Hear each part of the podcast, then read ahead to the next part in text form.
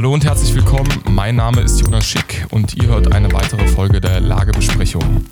Der Streit um die GZ-Beitragserhöhung in Sachsen-Anhalt hat sich über die letzten Wochen immer weiter aufgebaut. Wir hatten ja auch schon eine Sendung dazu.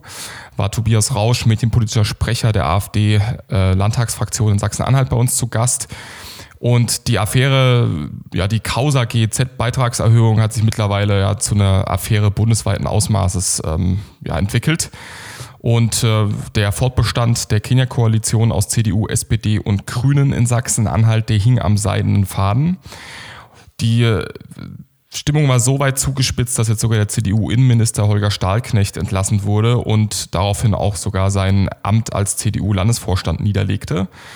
Und um das Problem für die Koalition noch einmal kurz zusammenzufassen, damit auch Sie als Zuhörer so ein bisschen wissen, worum es geht, falls Sie unsere erste Folge noch nicht gesehen haben, äh, gehört, besser gesagt. Äh, die CDU ist gegen die Erhöhung des Beitrags, während die SPD und, äh, SPD und Grüne dafür sind. Und äh, zusammen mit der AfD hätte die CDU diesbezüglich im Landtag in Sachsen-Anhalt dann eine Mehrheit. Und äh, daher drohten SPD und Grüne, dass bei eben einer gemeinsamen Abstimmung mit der AfD gegen die Beitragserhöhung seitens der CDU die Koalition dann aufgekündigt worden wäre. Und äh, Ministerpräsident Rainer Hasselhoff hat äh, jetzt kurzfristig, nämlich am Dienstag dieser Woche, äh, einen Ausweg aus diesem Dilemma gefunden, ähm, indem er dann den Koalitionsstreit so beilegen konnte, dass er einfach das Gesetz, was zur Abstimmung gestellt werden sollte, zurückgezogen hat. Ähm, jetzt kommt es wahrscheinlich erstmal nicht dadurch äh, zur Erhöhung des GEZ-Beitrags, äh, sondern das Ganze landet sehr wahrscheinlich vor dem Bundesverfassungsgericht jetzt. Äh, aber er hat sich damit auch so ein bisschen, naja, aus der Affäre gezogen, könnte man sagen. Um nochmal den ganzen Vorgang und äh, die aktuelle Lage im, in Sachsen-Anhalt, die aktuelle politische Lage in Sachsen-Anhalt nochmal zu beleuchten, haben wir heute ähm, Ulrich Siegmund bei uns zu Gast, stellvertretender Fraktionsvorsitzender der ähm, AfD-Fraktion in äh, Sachsen-Anhalt. Hallo Herr Siegmund, schön, dass Sie sich die Zeit für uns genommen haben. Hallo Herr Schick, sehr, sehr gern. Ich bin gespannt und freue mich.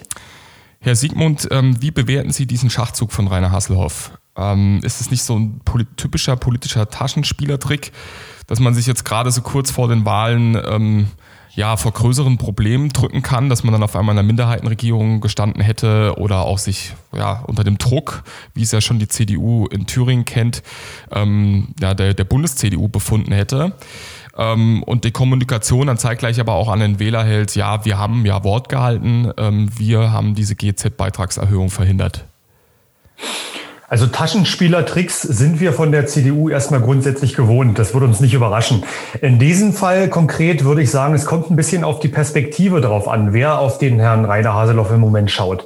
Seine Koalitionspartner werden das ganz sicher als Taschenspielertrick auch mitwerten, weil er hatte damit im Prinzip zwei seiner Ziele erreicht. Er kann die Erhöhung verhindern, kann zeitgleich aber seine Koalition zusammenhalten. Aus unserer Sicht hingegen äh, ist es auch ein Taschenspielertrick, aber ein bisschen in eine andere Richtung. Er streut natürlich dem Wähler erstmal ganz klar Sand in die Augen. Nämlich nach außen hin sieht es so aus, als wenn das Ziel erreicht ist, als wenn die äh, Erhöhung gekippt ist. Das ist auch der Fall zum ersten ersten. Allerdings hat er mit seiner Maßnahme, die er hier ergriffen hat, einen juristischen Angriffspunkt eröffnet. Dadurch, dass sich der Landtag von Sachsen-Anhalt nicht als Beschluss mit diesem äh, Rundfunkstaatsvertrag befasst hat, kein offizielles Veto eingelegt hat oder eine Zustimmung, ist ein juristischer Angriffspunkt entstanden, der hätte vermieden werden können, wenn wir es ganz normal im parlamentarischen Prozess durchgezogen hätten. Und ähm, darauf können wir aber später noch mal eingehen. Äh, unterm Strich natürlich, wie gesagt, Tricks sind wir von der CDU gewohnt. Wir haben damit gerechnet, dass so etwas passieren kann, dass so etwas höchstwahrscheinlich auch passieren wird, weil die CDU macht immer eins, sie zieht niemals durch, wenn es um etwas Wichtigeres geht. Und in diesem Fall ging es um etwas Wichtigeres, nämlich um die Regierung in dem Land. Und Haseloff musste sich entscheiden, entweder steht er zu seiner CDU, zu den Inhalten seiner CDU, oder aber steht er zur Koalition.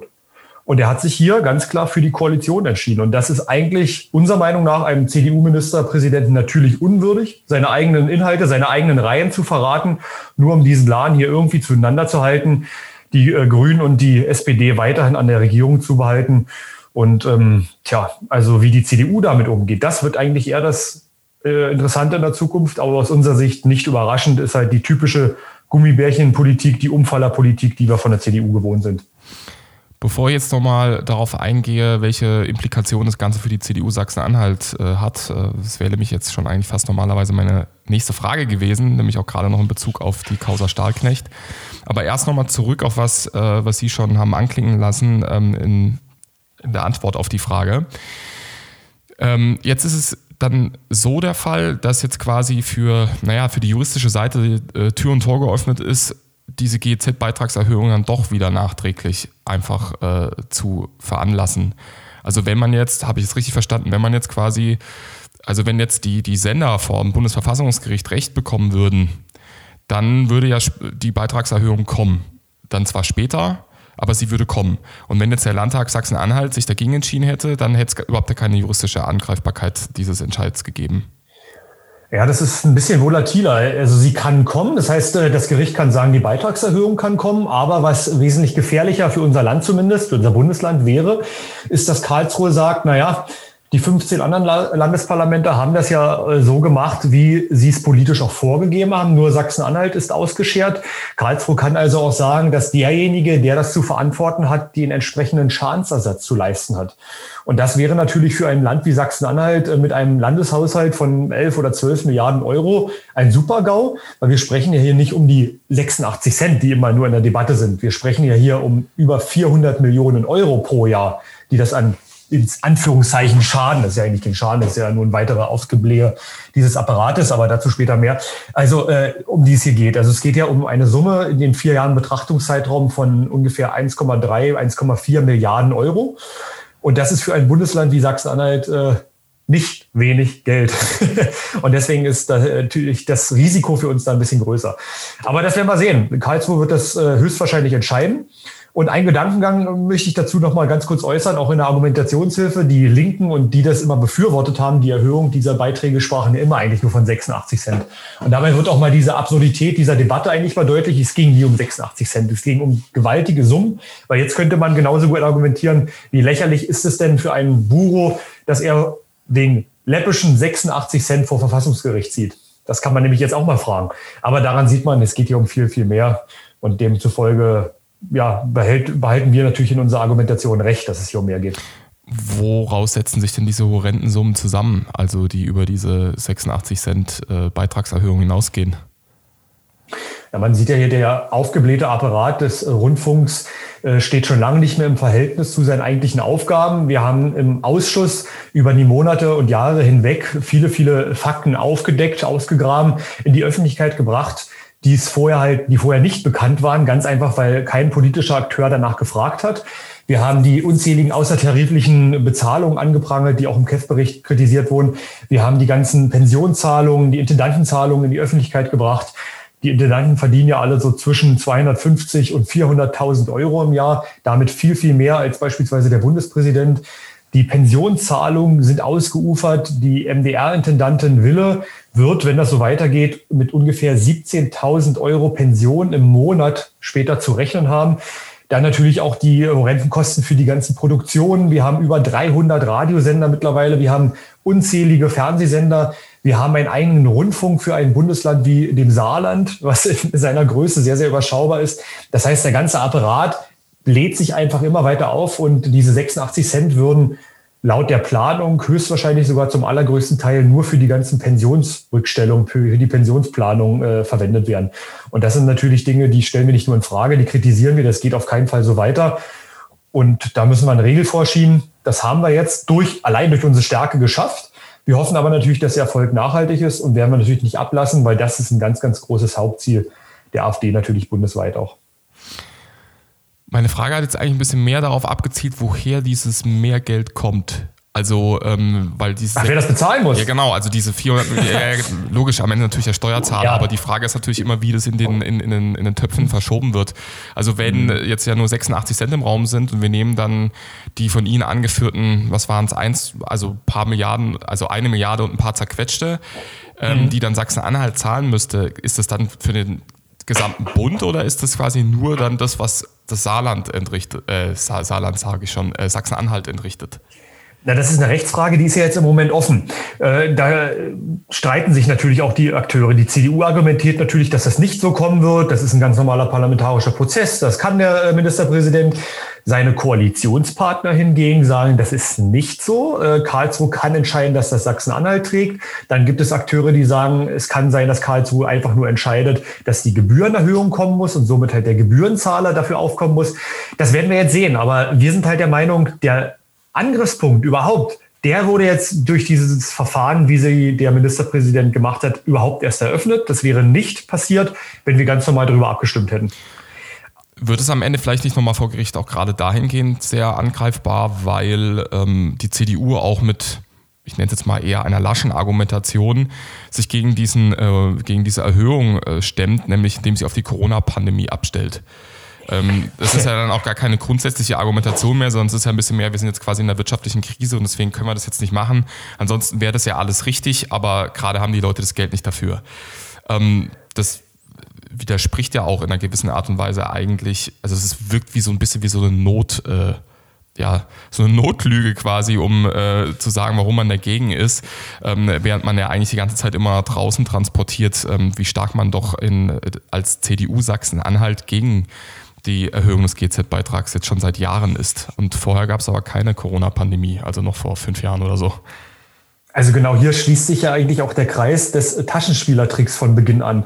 Man muss sich überlegen, dass die CDU-Fraktion im Landtag noch vor, ich glaube, drei oder vier Wochen in einer Sondersitzung einen Beschluss dazu gefasst hat, ihr Nein durchzuziehen. Das heißt, die CDU-Fraktion hätte so oder so mit Nein votiert. Und äh, vor drei oder vier Wochen war die wirtschaftliche Situation genauso absehbar wie heute. Die war auch schon vor zwei oder drei Monaten genauso absehbar wie heute. Als wir die ganzen Inhalte nochmal in den Ausschüssen hoch und runter diskutiert hatten, die Intendanten waren ja mehrfach in Magdeburg, um hier um Zustimmung zu buhlen. Bei der einen oder anderen Fraktion haben sie es ja erfolgreich geschafft. Die haben sich halt irgendwie kaufen lassen. Ich weiß nicht, was hinter den Kulissen passiert ist. Das kann ich nur mutmaßen. Aber äh, allein das Verhalten der Linken ist hier schon ziemlich auffällig. Aber nochmal zur CDU. Das ist äh, völlig richtig. Die sind sich halt nicht um Ausreden verlegen. Die wussten ganz genau, wie die wirtschaftlichen Umstände sind. Die wussten ganz genau, welche wirtschaftlichen Umstände noch, uns noch bevorstehen. Man weiß ja auch, bei wem es im Endeffekt daher ankommt, wer dazu bezahlen muss, nämlich der in Anführungszeichen kleine Mann, nämlich der Unternehmer, der Mittelständler und natürlich auch jeder Haushalt, der nicht davon befreit ist. Also man sieht hier ganz klar, das ist wie immer äh, ein Taschenspielertrick, das trifft es sehr, sehr gut, der CDU. Man möchte halt dem Wähler wieder Sand in die Augen streuen. Da machen wir nicht mit. Das sind wir jetzt seit vier Jahren gewohnt. Also das kann man ganz, ganz klar entlarven. Das ist halt typisch CDU. Sie haben jetzt gerade eben die Rolle der Linken angesprochen. Ähm, mehrere Publizisten, die eher so aus dem liberal-konservativen Spektrum kommen, aber selbst auch die FAZ hat es äh, aufgegriffen, dass man der Linken vorgeworfen hat, dass sie da jetzt einen ja, ein schlechtes Spiel gespielt hätte und die CDU extra in Bedrängnis gebracht hat.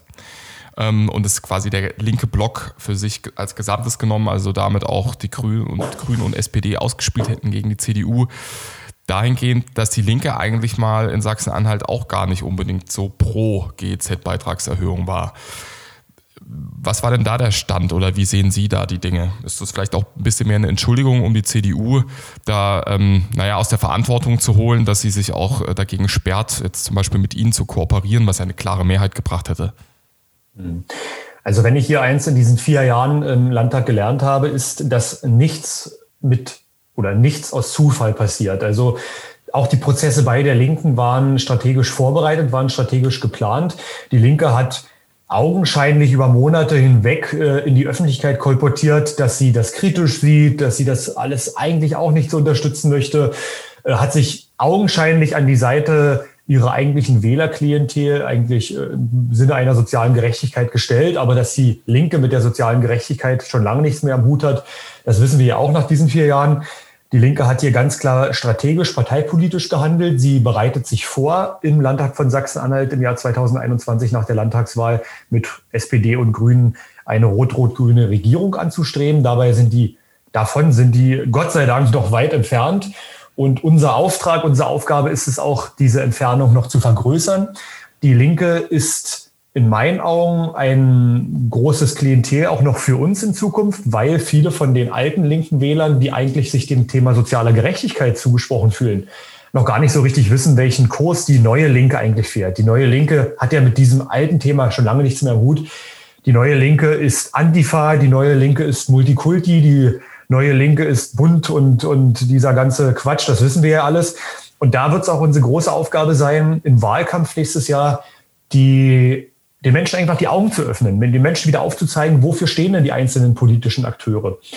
Vielleicht noch ganz interessant in dem Zusammenhang, wir hatten Anfang des Jahres, als auch schon die wirtschaftlichen äh, Folgen absehbar waren, im Februar, im März, im April, haben wir eine, Land, äh, eine Parlamentsreformkommission im Landtag von Sachsen-Anhalt beschlossen. Wir natürlich nicht, aber alle anderen vier äh, Fraktionen und hatten somit auch eine Zweidrittelmehrheit.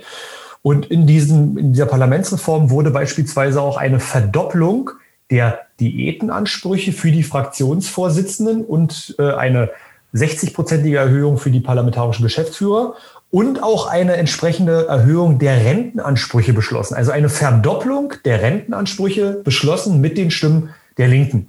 Nach fünf Jahren in diesem Parlament erhält der Link-Fraktionsvorsitzende, genau wie alle anderen auch, jetzt nicht mehr ungefähr 1000 Euro Rente, sondern 2000 Euro Rente. Das sind Zustände, die sind für uns als, als Partei des gesunden Menschenverstandes, als, als wir sind ja auch alle selber irgendwo äh, aus der Mitte der Gesellschaft. Wir sind ja keine Berufspolitiker. Das ist unvorstellbar für uns. Dagegen gehen wir vor, dagegen werden wir weiter vorgehen und das wird ein ganz großes Thema im Wahlkampf, auch da den Menschen die Augen zu öffnen. Also soziale Gerechtigkeit war mal bei den Linken, das sind jetzt andere Ziele.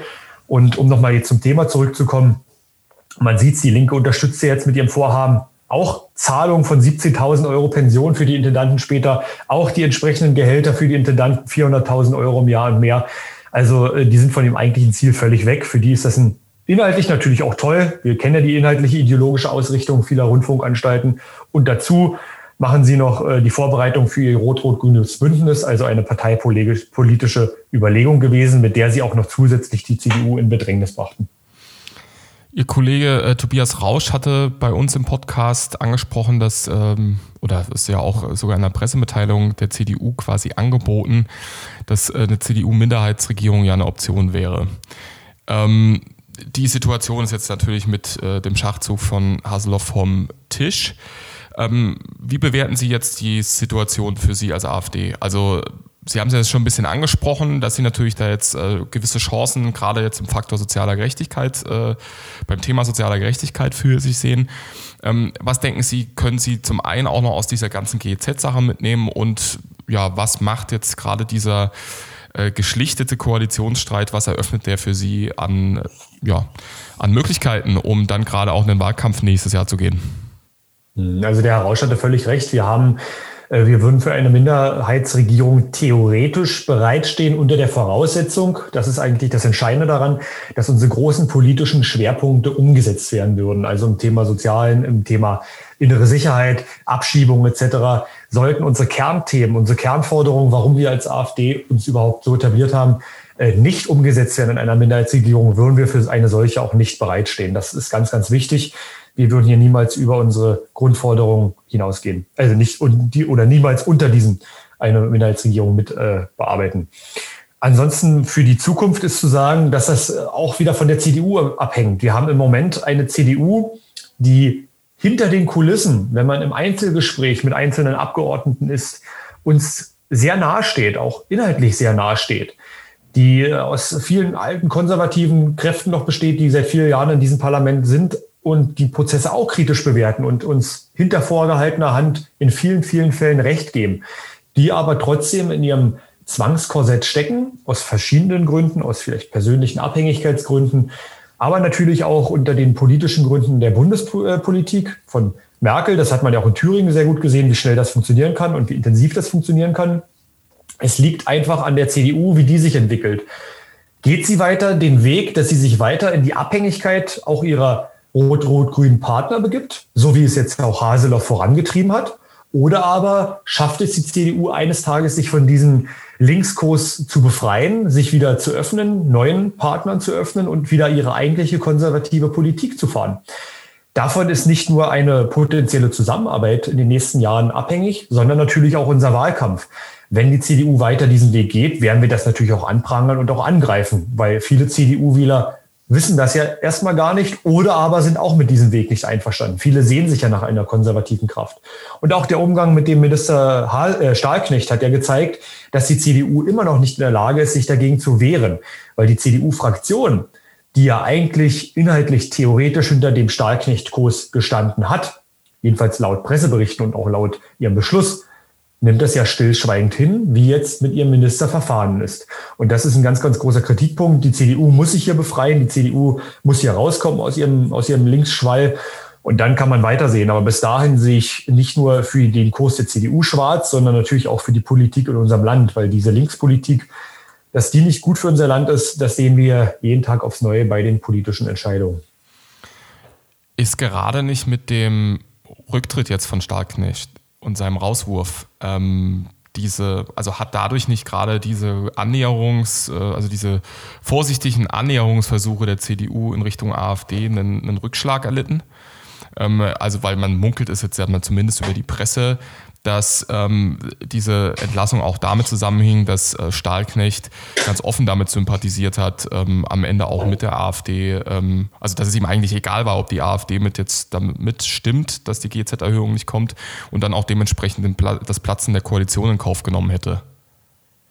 Ja, auch das ist eine Finte. Es gab äh, kaum jemanden, der uns mehr politisch bekämpft hat als der Innenminister Stahlknecht. Es gab auch kaum jemanden, der mehr rot-rot-grüne Inhalte in seinem Ministerium eigentlich umgesetzt hat als Minister Stahlknecht. Ich möchte da nur an die Kennzeichnungspflicht für Polizeibeamte erinnern.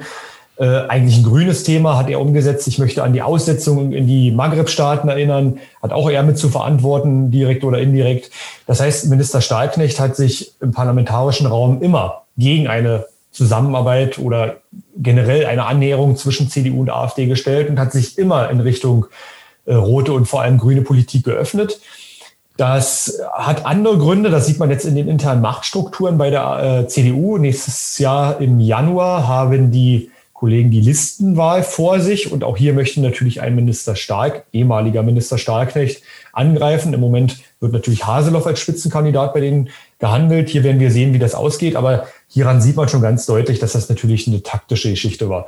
Wenn wir jetzt auch die Konsequenzen aus diesem Rauswurf sehen, sieht man ja, dass sich hier auch wieder die CDU entzweit hat. Es gibt diesen Merkel-Haseloff-Kurs, der in Richtung links strebt, der in Richtung dem Vergessen der eigentlichen Inhalte steht, hin zum Erhalt der Zwangskoalition, hin zum Erhalt der rot-rot-grünen Ziele. Und dann haben wir natürlich den ehemalig konservativen Flügel in der CDU, der jetzt sehr geschwächt wurde, der sich natürlich jetzt selbst darstellt, dass er sein Ziel erreicht hat, indem die Erhöhung verhindert wurde, aber der natürlich das mit einem gewaltigen Preis bezahlen musste.